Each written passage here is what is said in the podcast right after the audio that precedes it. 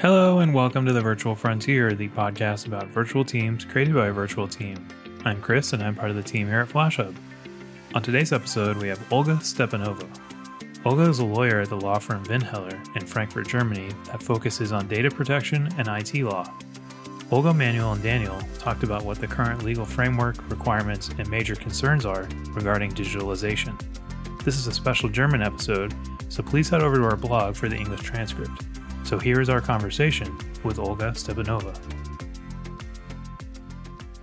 Ja, hallo und herzlich willkommen hier zu unserer neuen Episode bei Virtual Frontier. Ähm, heute haben wir den Manuel Pistner und die Olga Stepanova zu Gast. Ähm, die Olga ist äh, Rechtsanwältin bei der Kanzlei Winheller in Frankfurt, äh, eine, eine, Kanzlei, die sich äh, sowohl auf IT wie auch äh, gemeinnützige Organisationen sowie auch Steuer- und Wirtschaftsrecht äh, spezialisiert hat.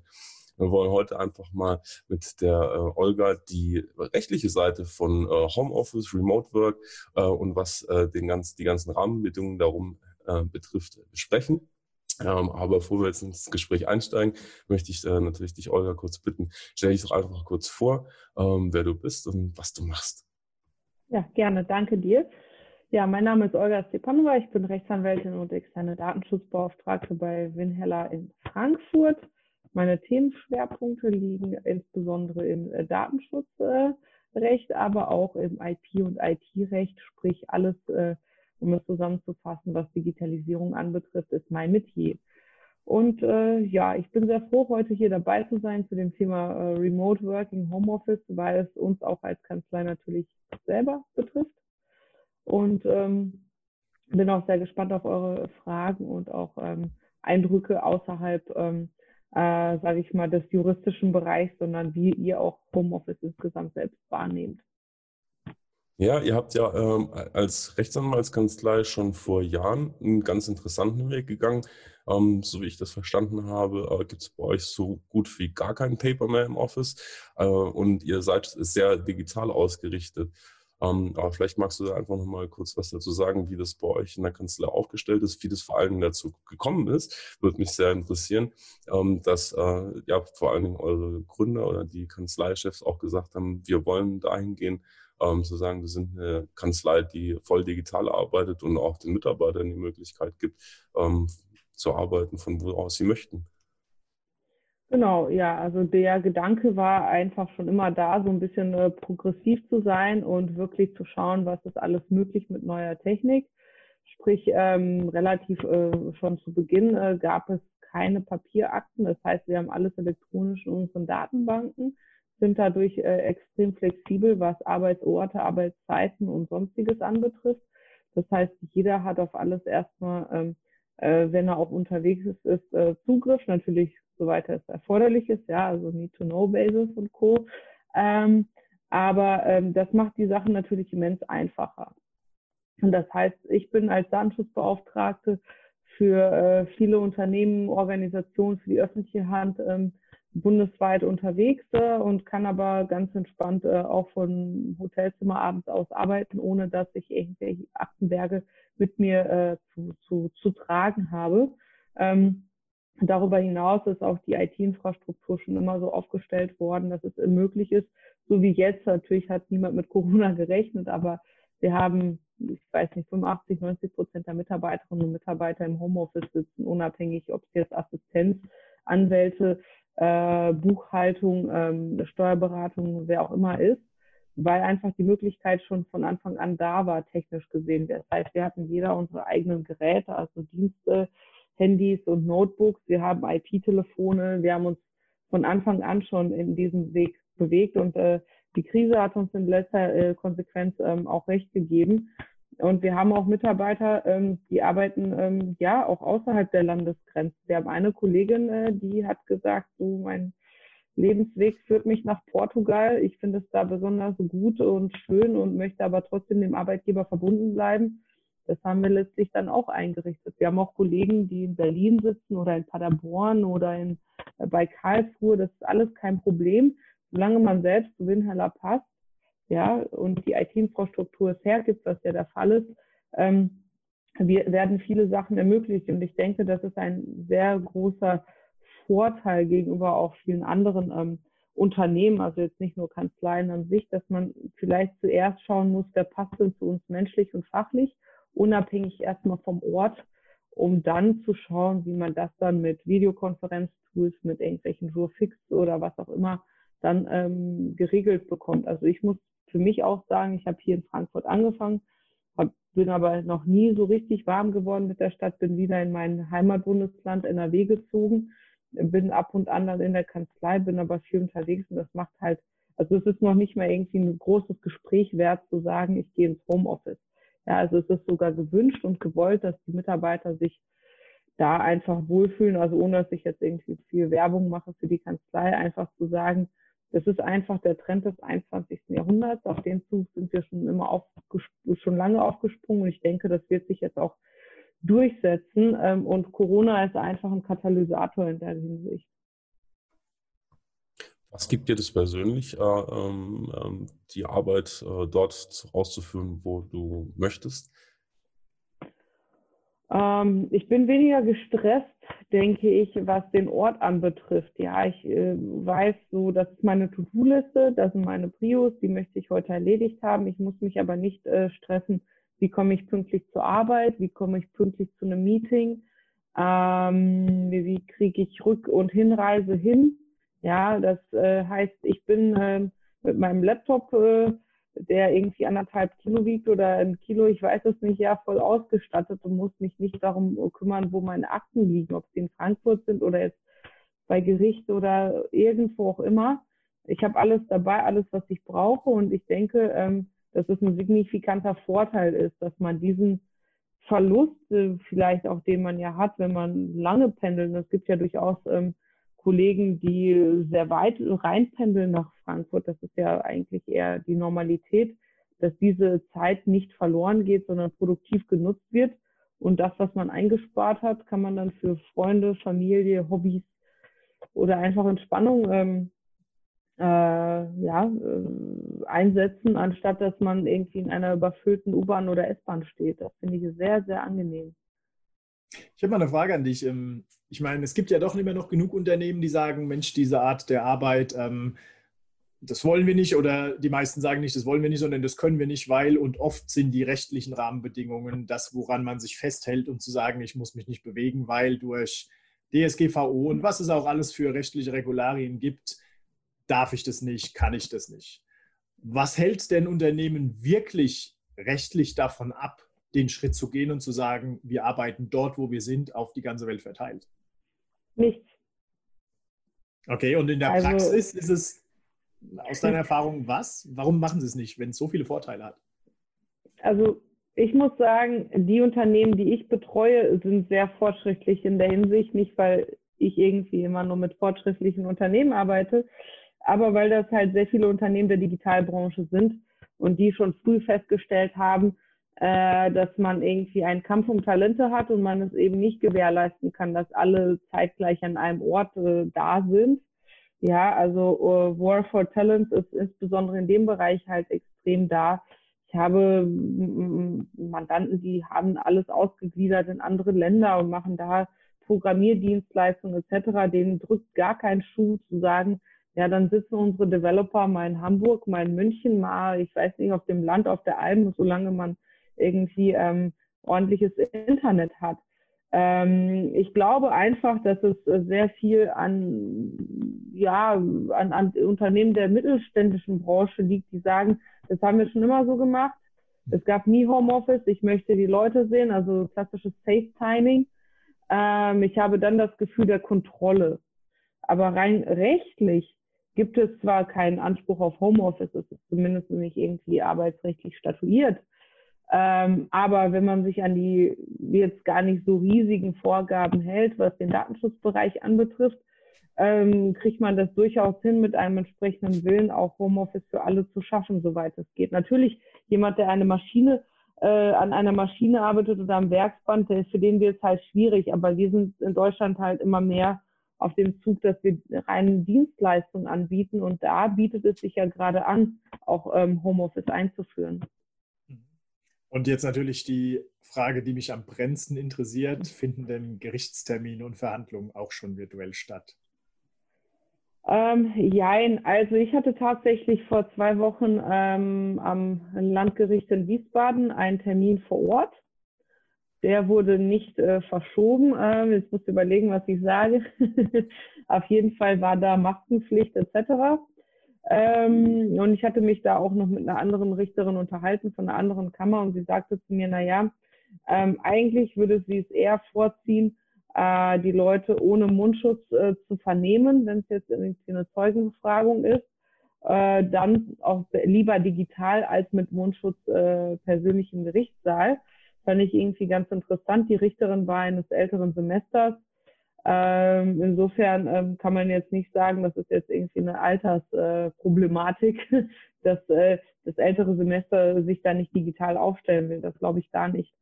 Ähm, und eine andere Verhandlung, die hätte ich jetzt äh, gehabt äh, Ende Mai, äh, die wurde tatsächlich verschoben auf den September, ähm, auch mit der Begründung Corona. Also wir hätten das durchaus auch ähm, digital machen können. Die Zivilprozessordnung sieht es ja auch vor äh, dass man das machen kann.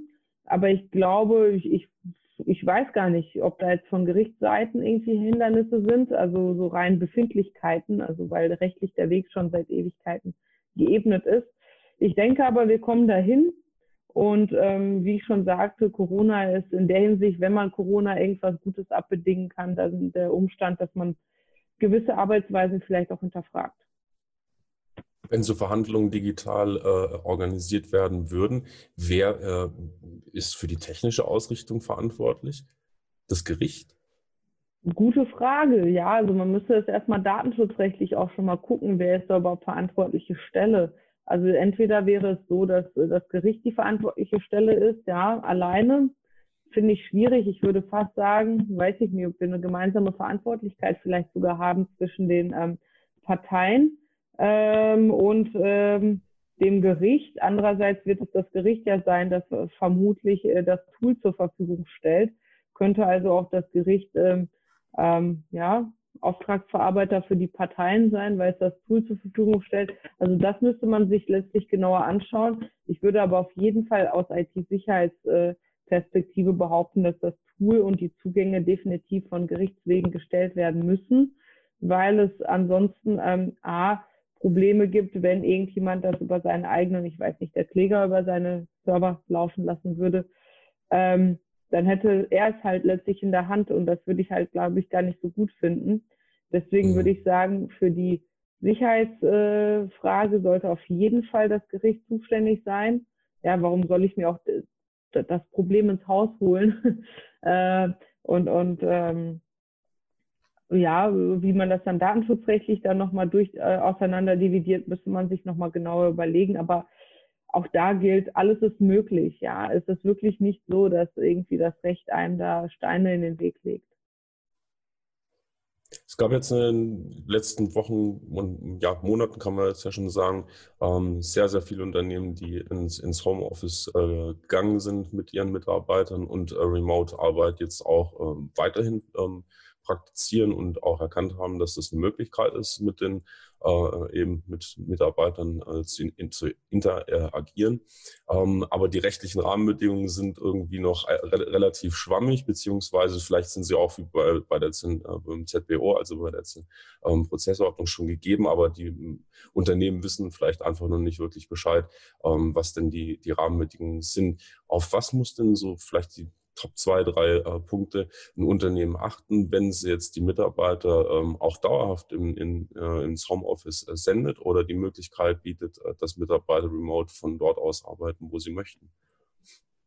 Ja, also die wesentlichen Punkte sind natürlich das Datenschutzrecht auf der einen Seite.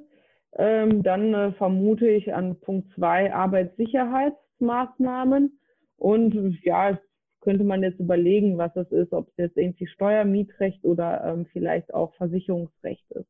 Ja, also es ist natürlich schon so, dass alle jetzt irgendwie, ha, wie sieht es mit dem Datenschutz aus, äh, drüber sprechen. Aber es gibt äh, gewiss auch andere rechtliche Materien, die jedenfalls eine Rolle mit reinspielen. Ja. Also bestes Beispiel, ähm, keine Ahnung, ich sitze im Homeoffice, will mir einen Kaffee kochen äh, verbrühe mich an der Kaffeemaschine. Ist das jetzt ein äh, Arbeitsunfall oder nicht? Ja, ist das dann irgendwie versichert?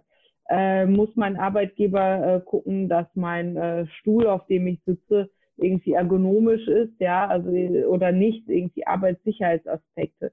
Aber im Wesentlichen denke ich, wird es darauf hinauslaufen, dass es datenschutzrechtlich und auch ähm, IT infrastrukturell ordentlich aufgestellt sein muss. Also die üblichen Sachen sind natürlich, wenn ich personenbezogene Daten, die ähm, ja im, äh, für mein Unternehmen verarbeite, dann sollte ich entweder schauen, dass ich ein dienstliches Gerät bekomme, was natürlich den entsprechenden Sicherheitsstandards äh, ähm, ausgestaltet ist. Also ich weiß nicht, passwortgeschützt, verschlüsselte Festplatte, kein Zugriff Dritter drauf, dass ich das ordentlich immer ähm, absperre, auch wenn ich ganz kurz zur Kaffeemaschine gehe, wenn jemand noch zu Hause ist, etc.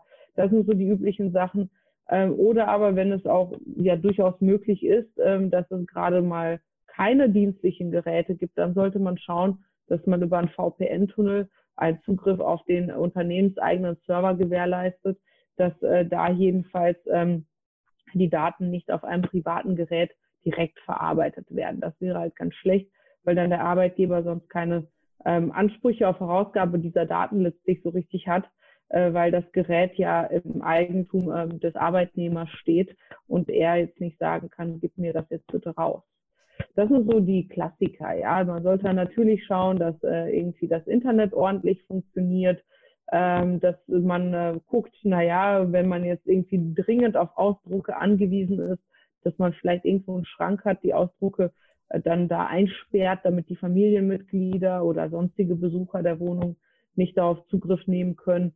Dass man, wenn man halt mit Ausdrucken arbeitet, so mache ich das. Ich habe einen ordentlichen ähm, Aktenvernichter unter meinem Schreibtisch, ja, dass ich die Sachen dann direkt in die Aktenvernichtung gebe. Nicht, dass sich jemand irgendwie bei mir zu Hause besonders dafür interessiert, aber einfach, weil ich Datenschutzrecht äh, lebe, ja, und äh, ich mir einfach ähm, also selber für mich selber den Anspruch habe, mich da konform zu verhalten. Das ist jetzt kein großes Ding, so ein Aktenvernichter, der, der, der kostet vielleicht, ich weiß nicht, 30, 40, 50 Euro, der ordentlich äh, weiß ich, Konfetti macht und nicht Spaghetti, also nicht die langen ähm, ähm, langen ähm, äh, Papierschnipsel äh, rausgibt.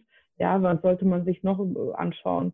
Vielleicht äh, mit dem Handy, wenn man jetzt telefoniert, muss man gucken, naja, für die meisten wird es vielleicht ein privates Handy sein, dass man das dann ordentlich äh, aufdröselt. Ähm, bei Bring Your Own Device, was ja oftmals ja auch gelebt wird, muss man natürlich auch gucken, wie es mit Aufwendungsersatzansprüchen ist, wie ich es trotzdem als Arbeitgeber schaffe, dann Zugriff auf, ähm, auf dieses Gerät zu nehmen. Da sollte man vielleicht über eine Homeoffice-Richtlinie äh, drüber nachdenken, wenn es einen Betriebsrat gibt, also es sich um ein vielleicht auch größeres Unternehmen handelt. Da sollte man natürlich auch solche Sachen überlegen in einer äh, Betriebsvereinbarung zu regeln. Also es sind einige Punkte, aber im Wesentlichen wird es darauf hinauslaufen, dass man die datensicherheitsrechtlichen äh, Gesichtspunkte einhält, ja, ähm, dass man nicht schlampig mit den Daten umgeht, dass man entweder ein dienstliches Gerät hat oder aber das auf dem privaten ordentlich, ähm, ähm, ja, ordentlich äh, darstellt. Und alles andere, ja, natürlich kann es mal einen Betriebsunfall geben, ja, aber wie wahrscheinlich ist es? Das heißt, die Aspekte kann man getrost vielleicht nochmal hinten dran stellen, nicht komplett jetzt weg äh, diskutieren, aber jetzt nicht äh, in erster Linie sich überlegen.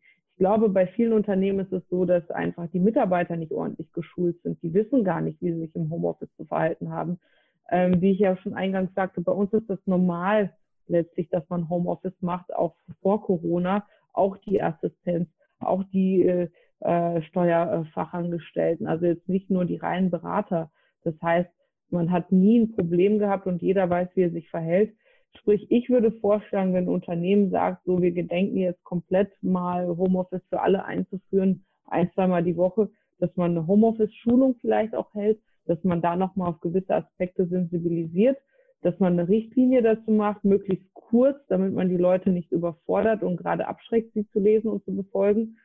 Und ähm, dann einfach vor allen Dingen auch in die IT investiert. Das sind so die drei Punkte, denke ich. Also gar nicht so juristisch eigentlich. Wie ist es denn, wenn ich, ähm, also du hast jetzt gerade gesagt, ich brauche einen Aktenvernichter, wenn ich zu Hause noch Papier habe. Mal angenommen, ich bräuchte kein Papier mehr, weil ich konsequent wirklich alles digitalisiere. Ähm, jetzt hast du ja gesagt, okay, wir müssen gucken, dass wenn wir Mitarbeiter haben, die auf ihrem privaten Gerät irgendwelche Daten haben oder überhaupt auf ihrem Gerät Daten haben, dass das alles verschlüsselt ist. Wenn ich jetzt alles in die Cloud ziehe, ich habe keine eigenen Server mehr, ich habe keine eigene Software, die ich auf meinem lokalen PC installiere, keine lokale Dateiablage, ähm, habe ich das Thema dann immer noch oder ist die Cloud wirklich das Sorglospaket und ich brauche mich dann um diese ganzen physischen Endgeräte nicht mehr kümmern? Also wenn man komplett aus der Cloud herausarbeitet und lokal keine Zwischenspeicherung durchführt, meiner Meinung nach ist die Cloud dann das beste Mittel an der Stelle, mhm. weil alles zentralisiert an einem Ort ist.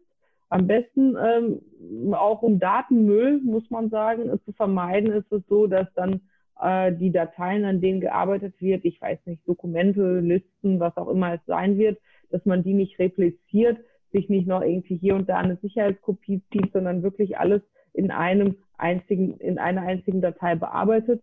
Ähm, man sollte natürlich gucken, dass sich diese Cloud vielleicht in der EU befindet. Ja, ich will jetzt nicht per se äh, US-Lösungen oder Lösungen aus anderen Drittstaaten schlecht reden. Das möchte ich gar nicht. Aber es ist schon einfacher, an so ein Rechenzentrum zu kommen, wenn es in Düsseldorf und nicht in San Diego liegt. Ähm, das heißt, das kann man sich äh, ähm, gewiss überlegen. Ja, ich bin sowieso ein Freund von äh, Clouds, weil ich meine, mh, hm, dass, ja, ich meine, ich kann natürlich gucken, jetzt, äh, wenn ich auf einmal anfange, mein Unternehmen zu digitalisieren, auch im Hinblick auf Homeoffice. Angenommen, ich habe so ein total altes Gerät, ja, so einen alten Server, der halb am Kryptieren ist. ähm, das heißt, ich muss da erstmal richtig Geld rein investieren damit ich den so flott kriege, dass äh, dann auch wirklich alle Leute über VPN darauf zugreifen können, etc. etc. So, ähm, dann kann ich halt immer noch die Kosten-Nutzen-Rechnung fahren und überlegen, ob nicht ein deutsches Rechenzentrum oder ein französisches oder ein niederländisches mehr Sinn macht, was die Kosten anbetrifft. Und man muss ja auch eine Sache überlegen, ähm, das äh, denke ich macht vielleicht auch den Unterschied aus wenn ich ein großes Rechenzentrum nehme, was in Berlin, München, Hamburg, Düsseldorf, Frankfurt, ich weiß nicht, wo auch immer alles da ist, ja. Ein wichtiger Punkt ist auch Georedundanz, ja. Wenn auf einmal irgendwie bei mir hier der Serverraum brennt oder was bei einem Freund äh, äh, passiert ist, ähm, äh, bei seinen Mandanten ist einfach die Staatsanwaltschaft einmarschiert und haben anstatt die Festplatten zu spiegeln einfach mal die Festplatten mitgenommen und dann verloren. Ich sage jetzt nicht, wer es war und äh, Co., aber ähm, da muss ich sagen, hat die Cloud durchaus viele Vorzüge, einfach weil das Niveau an Sicherheit ähm, ein ganz anderes ist. Und ich würde vorschlagen, da definitiv mal sich ein Blatt Papier zu nehmen und zu überlegen, was ist günstiger für mich auch einfach in der äh, ja, in der, in der, in der Folgewartung, ja. Ich muss ja so einen Server, habe ich ja nicht einfach hingestellt, ich muss den einrichten, ich muss den warten, ich muss gucken, dass da irgendwie alles läuft und wenn was kaputt ist, dass da auch jemand vorbeikommt ähm, dann kann eine Cloud durchaus Vorzüge haben, ja. Also eine Cloud ist nicht zu verteufeln, sagen wir mal so. Hm. Viele machen das aber trotzdem. Ne? Ich, ich höre immer wieder, ähm, gerade in Gesprächen mit Unternehmern auch, ähm, die sagen, ja Mensch, hier in Deutschland, da sind wir so zugenagelt, was Datenschutz angeht, sind die Hände gebunden, wir können eigentlich gar nicht digital werden. Was ist denn deine Meinung dazu? Ähm, ich glaube, das ist vielleicht entweder ein Mix aus äh, Lethargie, was das Thema Digitalisierung anbetrifft und vielleicht auch Unkenntnis. Ja, mhm. also ich habe nichts einzuwenden gegen ein äh, gutes deutsches Rechenzentrum. So.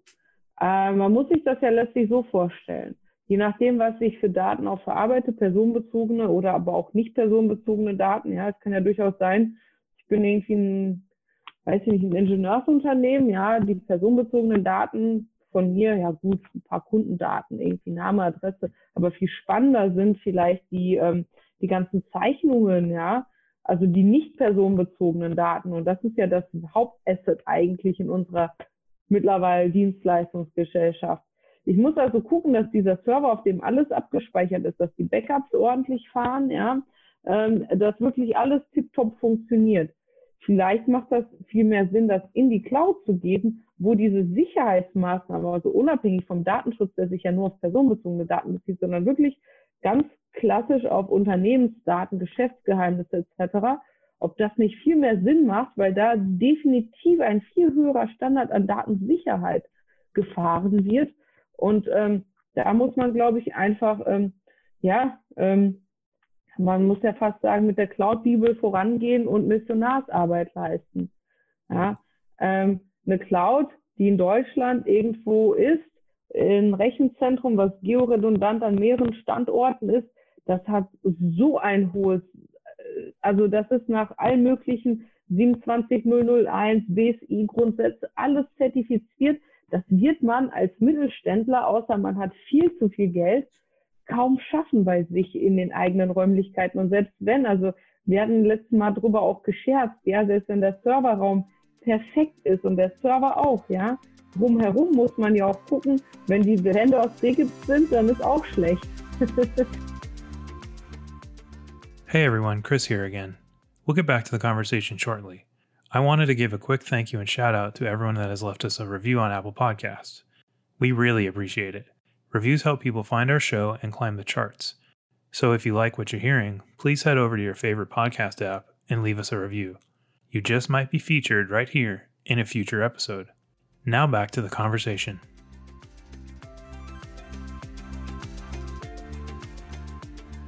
Wir ähm, haben ja jetzt auch in den letzten Monaten, äh, dadurch, dass viele ähm, Unternehmen die Mitarbeiter nach Hause geschickt haben, äh, aber das Management in der, in der Denkweise relativ noch äh, ja, in der althergebrachten Weise denkt, äh, viele Manager, die ihre Mitarbeiter auch kontrollieren wollen. Ähm, das mhm. haben wir, glaube ich, am Anfang äh, schon mal ganz kurz angesprochen, auch das Thema Kontrolle. Ähm, es gab jetzt in den letzten äh, Tagen auch äh, Meldungen in der Presse, dass äh, Unternehmen ihre Mitarbeiter durch äh, ähm, private Detektive zu Hause beschatten lassen, ähm, was die äh, Arbeitsleistung angeht. Was, was kannst du dazu sagen, was das Rechtliche einmal angeht, was die Voraussetzungen angeht und vielleicht auch dein, deine persönliche Meinung äh, zu dem insgesamt? Ja, also rechtlich muss man auf jeden Fall sagen, dadurch, dass ich zu Hause arbeite, gilt natürlich für mich auch der grundrechtliche Schutz, sprich äh, mein Recht auf Unverletzlichkeit der Wohnung. Äh, also wenn da jemand irgendwie ein Privatdetektiv bei mir einsteigt auf dem Balkon in meine Räumlichkeiten sonstiges, dann ist es natürlich ähm, ein Hausfriedensbruch und auch ähm, äh, das ist ganz klar. Ähm, es gibt ein, also es, gibt ein Verbot der Totalüberwachung. Es ist auf jeden Fall nicht erlaubt, beispielsweise irgendwelche auch Keylogger oder äh, sonstiges auf den ähm, PCs äh, der Mitarbeiter zu installieren, um dann irgendwie, ich weiß nicht, alle halbe Stunde einen Screenshot zu ziehen und zu schauen, ähm, was macht die Person eigentlich gerade. Sowas ist natürlich nicht erlaubt. Sowas wäre, wenn überhaupt, aber sehr, sehr, sehr schwierig erlaubt, wenn ein Mitarbeiter da einwilligt. Aber da habe ich berechtigte Zweifel, denke ich, an der Freiwilligkeit einer solchen Einwilligung. Das heißt, das ist auf jeden Fall meiner Meinung nach nicht in Ordnung. Was in Ordnung ist, ist natürlich das ganz klassische halt Zeiterfassung. Das hat man aber auch äh, außerhalb des Homeoffice. Das hat man auch sonst im Büro, ja, dass man seine Stunden notiert. Also sowas wie, weiß ich nicht, eine Stempelkarte, wie es ja früher mal gab. Ja, dass man weiß, wie viele Stunden war die, die Person dann da, hat sie Überstunden gemacht oder ist früher gegangen äh, oder etwaiges. Das ist auf jeden Fall zulässig. Ähm, äh, bei der Identifizierung muss man halt immer schauen, ob das noch irgendwie ähm, ähm, irgendwie im Verhältnis steht. Ja, und ich meine, dass es definitiv im Verhältnis steht, Zeiterfassung zu machen. Das hat auch äh, wurde auch zuletzt von der Rechtsprechung auch ähm, äh, klargestellt. Ja, Zeiterfassung ist in Ordnung, einfach auch um das Arbeitszeitgesetz äh, zu äh, zu wahren, äh, weil man halt nicht unendlich viele Überstunden machen darf. Aber alles, was mit Privatdetektiven etc. zu tun hat, ist meiner Meinung nach definitiv nicht zulässig. Und insgesamt, ähm, ja, was, also ich frage mich immer wieder, wie kommen, mh, hm, wie kommen Unternehmen dazu, auf, auf, auf solche Mittel zurückzugreifen? Ich meine, es ist doch letztlich so, dass man irgendwie ähm, ein Arbeitsverhältnis eingeht, weil man in einem gegenseitigen Vertrauen zusammenarbeiten möchte. Ja, und wenn ich weiß, puh, der Mitarbeiter X, äh, der ist jetzt irgendwie nicht so der flotteste, der kann ja auch genauso äh, seine Arbeit schlecht machen oder unzureichend erledigen, wenn er vor Ort ist. Das heißt, allein der Umstand, dass ich im Homeoffice sitze, ändert äh, meiner Meinung nach jetzt nicht unbedingt jetzt was daran. Wenn man Lust hat zu arbeiten und man für seine Sache brennt, dann arbeitet man, ja. unabhängig davon, ob man jetzt im Homeoffice ist oder nicht. Das heißt, ich würde mir eher die Frage stellen, ähm, was ist nicht in Ordnung mit meiner Arbeitgeber-Arbeitnehmer-Beziehung? Ähm, wieso habe ich kein Vertrauen in meine Arbeitnehmer? Gibt es irgendwie vielleicht ein anderes grundlegendes Problem, was jetzt auf der Seite des Homeoffices, sage ich mal, ausgefochten wird? Also ich bin der festen Überzeugung, weil ich es auch so von den Kollegen kenne, bei uns gibt es wirklich, und da lege ich meine Hand ins Feuer, niemanden, der irgendwie äh, nachgelassen hat, was seine Arbeitsleistung anbetrifft, nur äh, weil er jetzt im Homeoffice ist. Ja, sonst äh, muss man sich halt die Frage stellen, passt der Kollege, die Kollegin zu uns? Und das ist ja keine Frage des Homeoffice. Aber das Manuel, ist jetzt nur meine Meinung. Ja, nee, Manuel, auf jeden Fall nochmal von, von dir auch, äh, ähm, was hast du vielleicht für, für Unternehmer, die dir jetzt auch in äh, der Episode zuhören ähm, und äh, vielleicht noch eher in der Kontrollebene denken als, als Tipp, als Ratschlag, weil du ja äh, schon konsequent seit äh, mehreren Jahren ähm, komplett auf Remote äh, setzt, was deine ähm, äh, Kollegen und Mitarbeiter angeht. Was, was kann man denen mitgeben? Ja, ich würde mal sagen, dass sogar, ähm, da wir ja mit mehr, mehr mit Freelancern arbeiten, wir haben aktuell über 150 Freelancer in 67 Ländern und die können gehen, wann sie wollen. Die können von heute auf morgen gehen. Das heißt, wenn ich die kontrolliere und denen sage, was sie machen sollen und sage, pass auf, morgen stehe ich bei dir vor der Tür und gucke, ob du auch ja an deinem Computer sitzt und irgendwie 120 Tastenschläge pro 10 Minuten produzierst, dann sagen die mir morgen, ciao. Ja. Weil sie einfach nicht darauf angewiesen sind, dass äh, sie mit mir arbeiten, sondern die, gerade die Guten haben morgen einen neuen Job. Ähm, das gibt also die, ich würde mal sagen, die Unabhängigkeit, die die Freelancer haben, aber auch mir die Unabhängigkeit, mir die richtigen Leute zu suchen, dann, wann ich sie brauche. Das schaffe ich nur dann, wenn ich wirklich ein Vertrauen habe. Jetzt meine ich aber nicht blindes Vertrauen. Es mhm. geht nicht darum, dass ich den Leuten blind vertraue und sage, ach komm, du bist jetzt bei mir im Team, du machst da jetzt irgendwas und ich vertraue dir, dass am Ende alles gut wird das wird nicht so sein. Aber auf Ergebnisbasis führen, also wirklich zu definieren, was genau konkret erwarte ich denn überhaupt von dir als festangestellter Mitarbeiter, als Freelancer, was auch immer ja. das Vertragsverhältnis ist, so dass wir ähm, einfach auf Ergebnissen führen können und auf der Basis von Fortschritt führen können. Und wo der Mitarbeiter ist, was er oder sie gerade anhat, wie und wann die Person arbeitet, ist ja eigentlich völlig egal.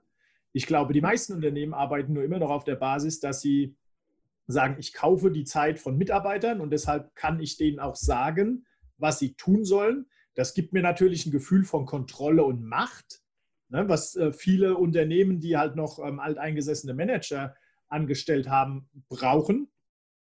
Und nur wenn ich dem Mitarbeiter sagen kann und ihn kontrollieren kann, kann ich die Macht auch ausüben. Und das ist eben der Führungsstil, der halt noch aus der Old Economy besteht. Ich glaube, das ähm, wird wird in Zukunft immer weniger akzeptiert, gerade auch von Mitarbeitern. Und die, die heute noch so führen, werden es in Zukunft noch schwerer haben, gute Mitarbeiter zu finden. Was man jetzt machen kann, ist ähm, erstmal sich wirklich zu überlegen, was erwarte ich denn als Output von den Mitarbeitern und das auch mal aufzuschreiben. Was muss das Ergebnis sein, dass ich sage, von diesem Mitarbeiter bekomme ich das, was ich will und ich muss die Person nicht mehr kontrollieren. Das kann man üben. Das kann man mit den, zum Beispiel mit den Top-Mitarbeitern üben. Denen einfach mal sagen, guck mal, schreib doch mal auf, was sind denn deine KPIs? Was ist denn das, was du wirklich an Ergebnissen lieferst. Und dann kann man das gegenseitig reviewen und coachen und dann einfach sagen, okay, ich sage dem Mitarbeiter jetzt nichts mehr, was er tun soll, ich stelle nur noch Fragen. Also führen nach Fragen, nicht nach Sagen. Und das mal eine Woche üben. Das wird gerade für die, die den Kontrollzwang haben und immer sagen, mach mal hier, mach mal da und machst du eigentlich, machst du eigentlich, wird das ähm, ziemliche Herausforderung werden. Aber ich glaube, es ist eine erste gute Übung zum Führen nach Ergebnis statt nach Anwesenheit. Ich war auch ganz erschrocken, ähm, wie ich jetzt äh, die letzten Tage äh, gehört habe, ähm, dass so eine, ähm, ja, so eine private Detektei dann pro Tag auch locker mal 2000 Euro kosten kann äh, pro Fall. Äh, ich glaube, das Geld wäre dann doch wesentlich besser investiert, wenn man das in, äh, in die Mitarbeiter investiert und äh, vielleicht in das Training, was die Arbeit nach Ergebnissen angeht. Ne? Oder in Psychologen für den Manager, der den Detektiv beauftragt hat. Auf jeden Fall.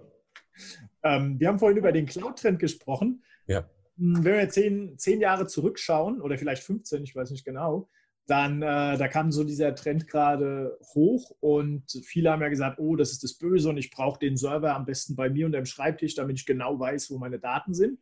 Jetzt ist es ja heute so, dass eigentlich die Standards in den Rechenzentren alle viel, viel, viel, viel höher sind, als sie unter meinem Schreibtisch sind. Und es gibt auch gerade viele ähm, Unternehmensberatungen und äh, Forrester, die sagen, in, in zehn Jahren gibt es die Unternehmen, die heute kleine, keine Cloud-Strategie haben, nicht mehr.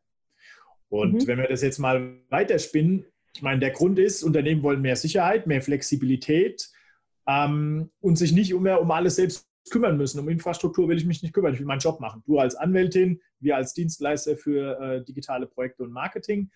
Ähm, wie wird es denn in Zukunft sein, wenn der Freelancer-Trend zunimmt? Ist es denn denkbar, dass wir irgendwann, genauso wie wir unsere Server oder einfach Rechenleistung aus der Cloud beziehen, dass wir irgendwann einfach unsere Arbeitsleistung aus der Cloud beziehen? Also wenn du damit meinst, äh, dass äh, man so einen Pool hat von äh, Freelancern und man einfach schaut, so, ich weiß nicht, solche Plattformen wie, keine Ahnung, Upwork ist ja irgendwie ganz im Trend oder auch Dienstleistungen, die du ja anbietest. Danke nochmal. Ähm, also ich kann mir gut vorstellen, dass sich ähm, der Arbeitsmarkt insgesamt einfach verändert, dadurch, dass Menschen ähm, flexibler werden, wird auch der Arbeitsmarkt an sich flexibler. Und es kann man sich durchaus dann die Frage stellen, ja, ob es überhaupt sinnvoll ist, so viele Leute fest angestellt zu haben.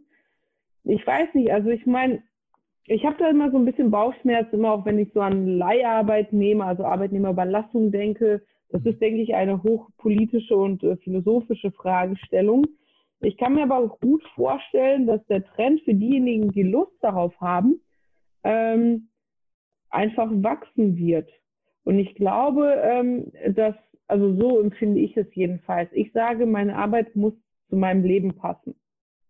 Ja, und nicht jetzt unbedingt andersrum. Ja, also ich gehöre jedenfalls zu denen, die sehr gerne und sehr viel auch äh, ähm, im, im, im, im Job unterwegs ist und auch gerne arbeitet.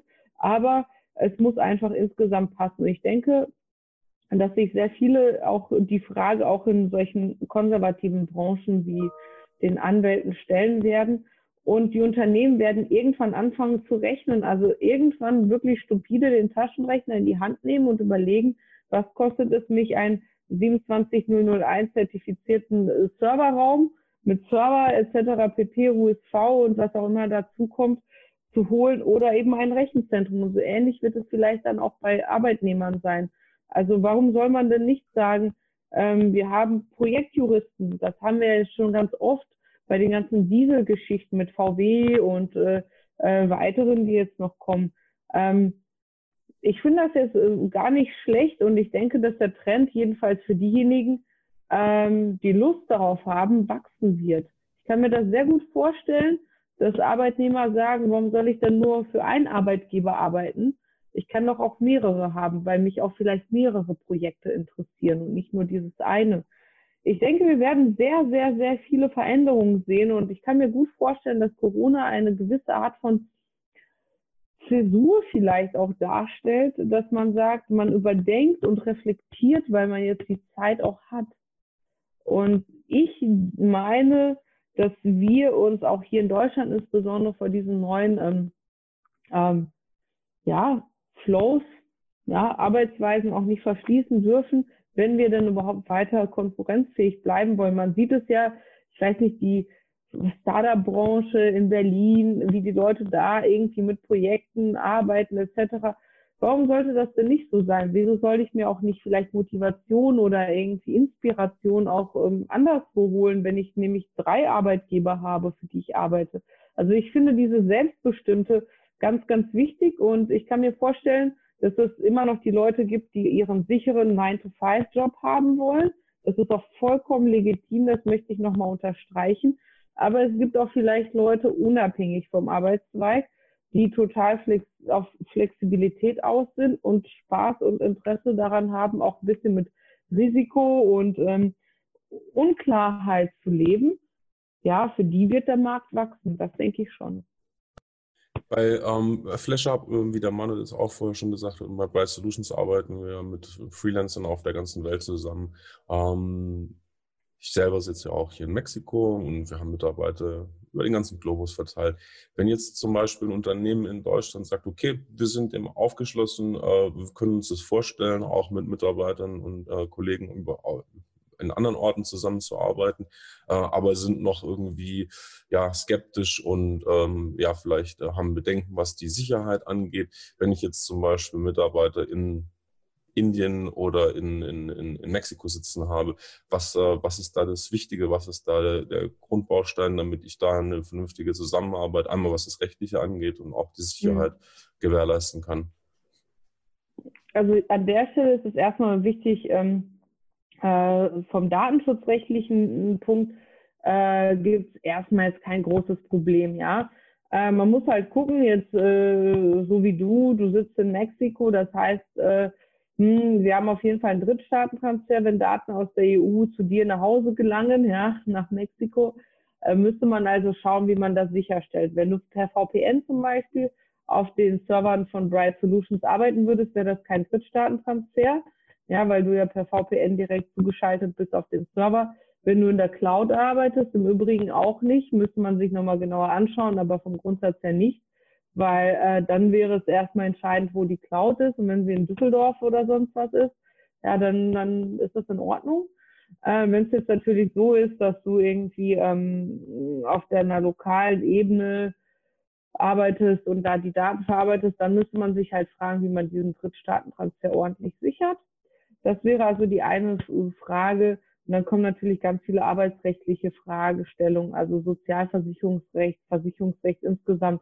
Das müsste man sich dann nochmal genauer anschauen, wie man ähm, das dann ordentlich macht. Auch Steuern, ja. Ich bin jetzt definitiv keine Experte in diesen drei Bereichen, die ich gerade genannt habe. Aber das müsste man sich genau nochmal unter die Lupe nehmen ähm, und, und gucken, ähm, äh, wie das dann für dich konkret als festangestellter Arbeitnehmer ist. Einfacher wird es natürlich, wenn du ein Freelancer bist, weil du dann keine arbeitsrechtliche Beziehung hast äh, zum, äh, zum Arbeitgeber, ja, äh, zu deinem Auftraggeber in dem Moment. Und dann wird es halt für dich einfacher, weil du dann vermutlich einfach den Gesetzen des Landes unterworfen bist, auch in steuerlicher Hinsicht, ähm, äh, in dem du lebst, also vermutlich äh, mexikanisches Steuerrecht anstatt dass man sich über, ich weiß nicht, Doppelbesteuerung oder irgendwie, wie viele Tage warst du hier und da. Äh, also das sind alles sehr, sehr viele ja, äh, Fragestellungen, die dranhängen. Und da würde ich sagen, macht eine Freelancer-Lösung vielleicht äh, äh, weniger Probleme. Also ich will nur unterstreichen, es ist nicht unmöglich. Man muss sich aber das genau nochmal anschauen. Ich weiß zumindest von dem einen Kollegen, der bei uns in äh, Lissabon jetzt sitzt, ähm, ähm, dass, ähm, ah, also dass es auf jeden Fall auch ein bisschen was zu tun gab, jetzt für uns natürlich als Rechtsanwalt und Steuerberater hier bei Winheller eher nicht so kom ganz kompliziert in eigener Sache tätig zu werden. Aber ansonsten müsste man sich das nochmal genauer anschauen, ja. Manu, hattest du noch eine Frage? Warum bist du denn Freelancer geworden, Daniel? Ja, also ich äh, bin Freelancer geworden, weil ich für mich einfach die, so ein bisschen auch wie die, ähm, äh, die Olga das gerade gesagt hat, ne, die Möglichkeit habe, äh, ähm, durchaus für unterschiedliche Projekte und äh, äh, Firmen zu arbeiten.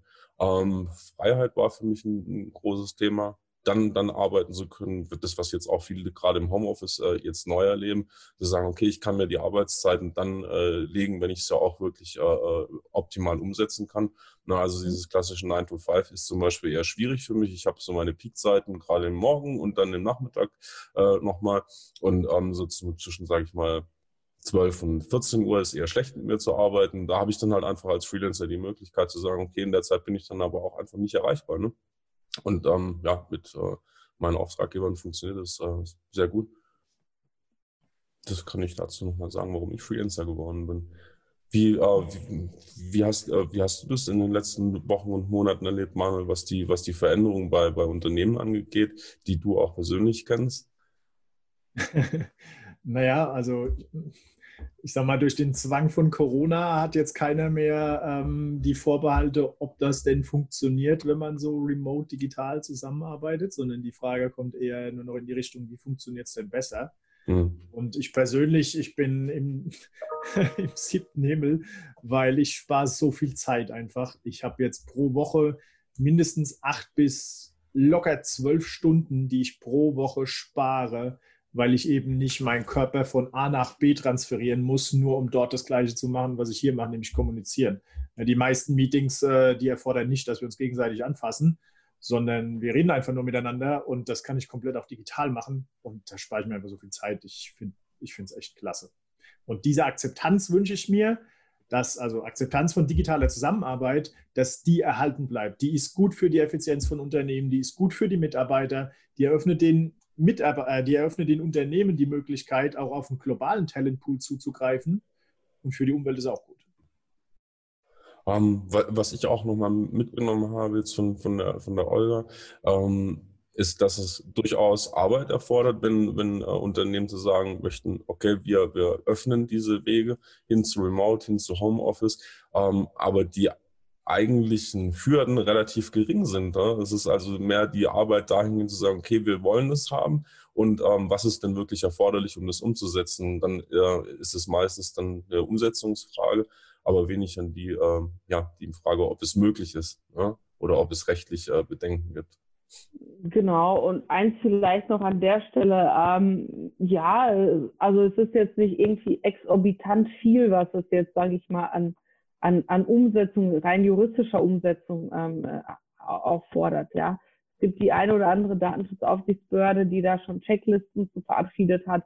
Es ist wirklich nicht mehr, ähm, weiß ich nicht, so wahnsinnig kompliziert, das zu machen. Und selbst wenn es irgendwie drei, weiß ich nicht, äh, zwei, drei, fünf, zehn, ich weiß auch immer, wie viele Stunden eines Anwalts oder Datenschutzbeauftragten kostet, ja. Wenn man sich einfach mal so überlegt, was so die, ja, äh, die, die Mieten in Frankfurt beispielsweise äh, äh, kosten, ja, und man sich das wirklich, also wie ich schon sagte, stupide einen Taschenrechner nimmt, kann man sich durchaus ausrechnen, dass diese Investition sich vielleicht lohnt. Also wir haben schon Scherz, also genau, ähm, ähm, bei mir vor dem Büro wird äh, gerade ein, ähm, ein, ein weiterer Wolkenkratzer gebaut. Und äh, wir haben schon äh, gesch äh, gescherzt darüber, ob der jetzt so ganz schnell vermietet wird, weil vielleicht ja auch das eine oder andere Unternehmen auf die Idee gekommen ist, ähm, äh, Bürofläche auch einzusparen und äh, haben dann Abstand genommen. Also ich hm. kann mir durchaus vorstellen, dass das auch äh, unsere Immobilienwirtschaft in den, ähm, in den, in den großen Städten ähm, irgendwie betreffen wird. Also ich persönlich könnte mir genauso gut vorstellen, irgendwo total abseits in einem Dorf zu leben. Ich weiß nicht, irgendwo in Thüringen, wo die Natur schön ist, ja. Solange ich ordentliches Internet habe, warum soll ich mir das denn verbieten?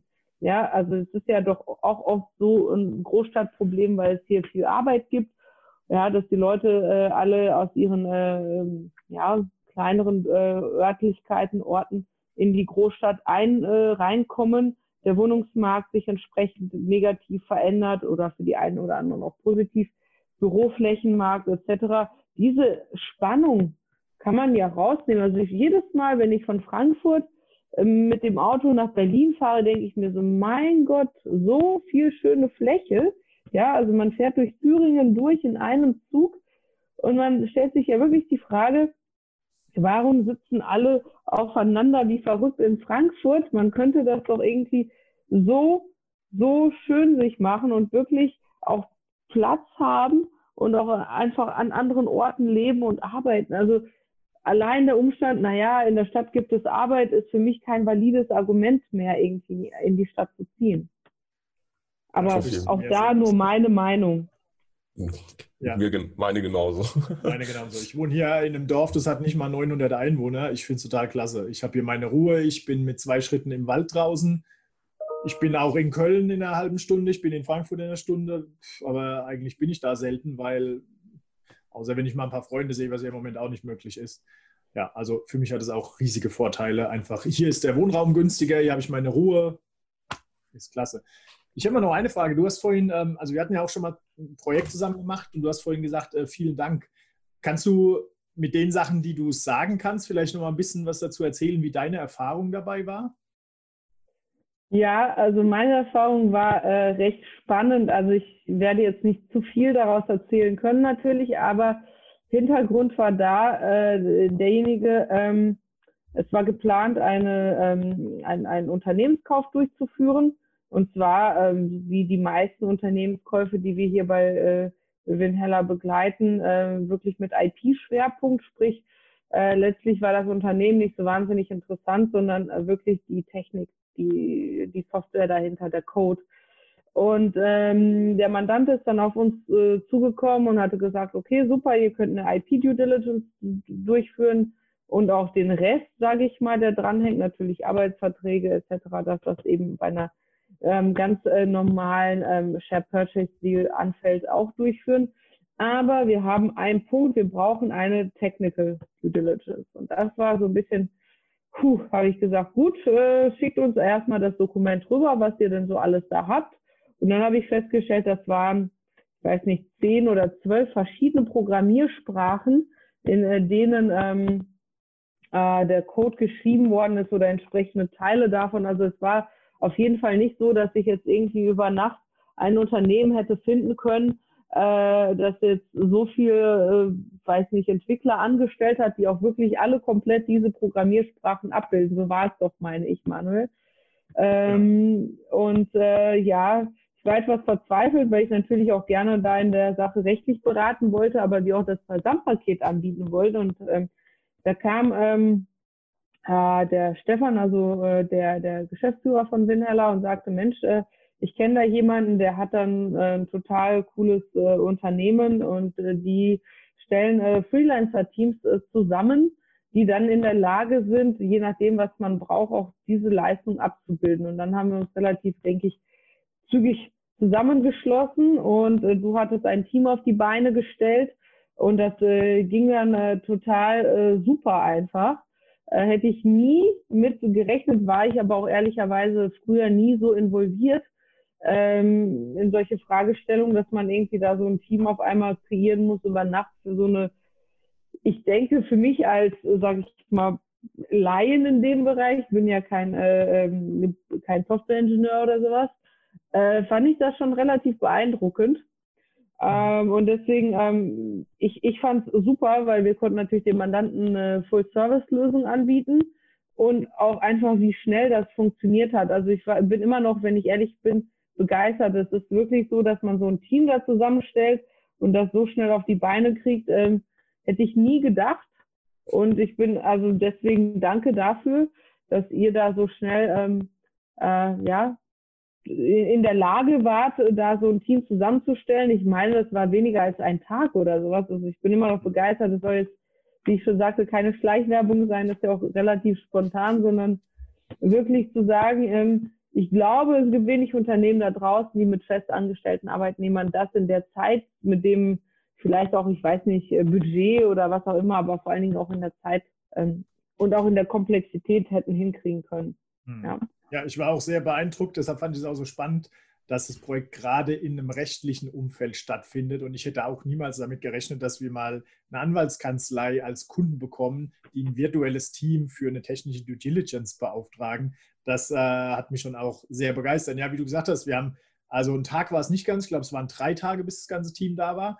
Aber es waren wirklich äh, sechs oder sogar acht Freelancer, wirklich von USA bis Bali und äh, über Indien, über Portugal, über ich weiß gar nicht wo. Also das war äh, wirklich echt ein spannendes Projekt, ging ja über zwei Monate. Ich fand es auch mhm. echt cool. Also danke nochmal, dass du damit auf uns zugekommen bist. Ja, gerne. Schön. Ähm, ja, ich denke, wir haben jetzt einige interessante und wichtige Punkte ähm, besprochen, was das Thema Homeoffice und auch die rechtlichen Rahmenbedingungen angeht.